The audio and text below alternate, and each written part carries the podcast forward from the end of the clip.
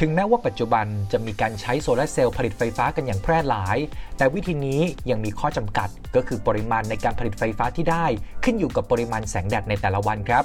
สตาร์ทอัพในโปรตุเกสเลยเสนอไอเดียทำแผงโซลาร์เซลล์ลอยน้ำที่ติดตามตำแหน่งแสงแดดเองได้ เพื่อเพิ่มกำลังผลิตไฟฟ้าให้มากขึ้นครับ ระบบดังกล่าวนั้นชื่อว่า Protevus พัฒนาโดยบริษัท SolarisFloat ลักษณะเป็นแผงโซลาร์เซลล์เชื่อมต่อกับทุ่นลอยน้ำที่สามารถต่อกันไปเรื่อยๆ กับแผงอื่น จนกลายมาเป็นแพรวงกลมเมื่อมองจากด้านบนและมีตัวแผงขับเคลื่อนด้วยเครื่องยนต์ไฟฟ้า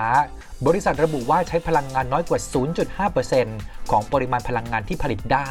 โดยระบบจะค่อยๆ หมุนแผงโซลาร์เซลล์ไปในทิศทางเดียวกันในตอนกลางวัน เพื่อติดตามแสงจากดวงอาทิตย์ และจะหมุนไปในทิศทางตรงกันข้ามในตอนกลางคืน เพื่อกลับสู่ตำแหน่งเดิมครับ โดยปัจจุบันบริษัทได้พัฒนาระบบแผงโซลาร์เซลล์ออกมา 2 รุ่นด้วยกันได้แก่ Protevus Plus ซึ่งประกอบไปด้วยแผงโซลาร์เซลล์ทั้งหมด 180 แผง แต่ละแผงนั้นหมุนเอียงทำมุมได้ตั้งแต่ 0 ไปจนถึง 45 องศา และให้กำลังการผลิตอยู่ที่73 กิโลวัตต์สูงสุดครับ ส่วนอีกระบบก็คือ Protevus Single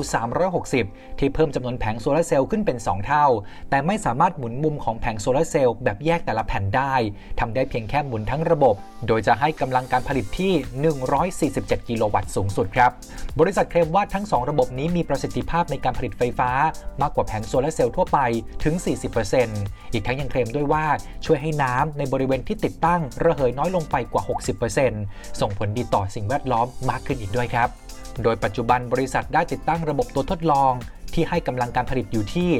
50.7 กิโลวัตต์สูงสุด ณ บริเวณทะเลสาบโอสวอนในประเทศเนเธอร์แลนด์ และมีเป้าหมายที่จะขยายแหล่งผลิตไฟฟ้าพลังงานแสงอาทิตย์แบบลอยน้ำนี้ ให้เป็นขนาด 2 กิโลวัตต์ภายในปี 2023 นี้ครับ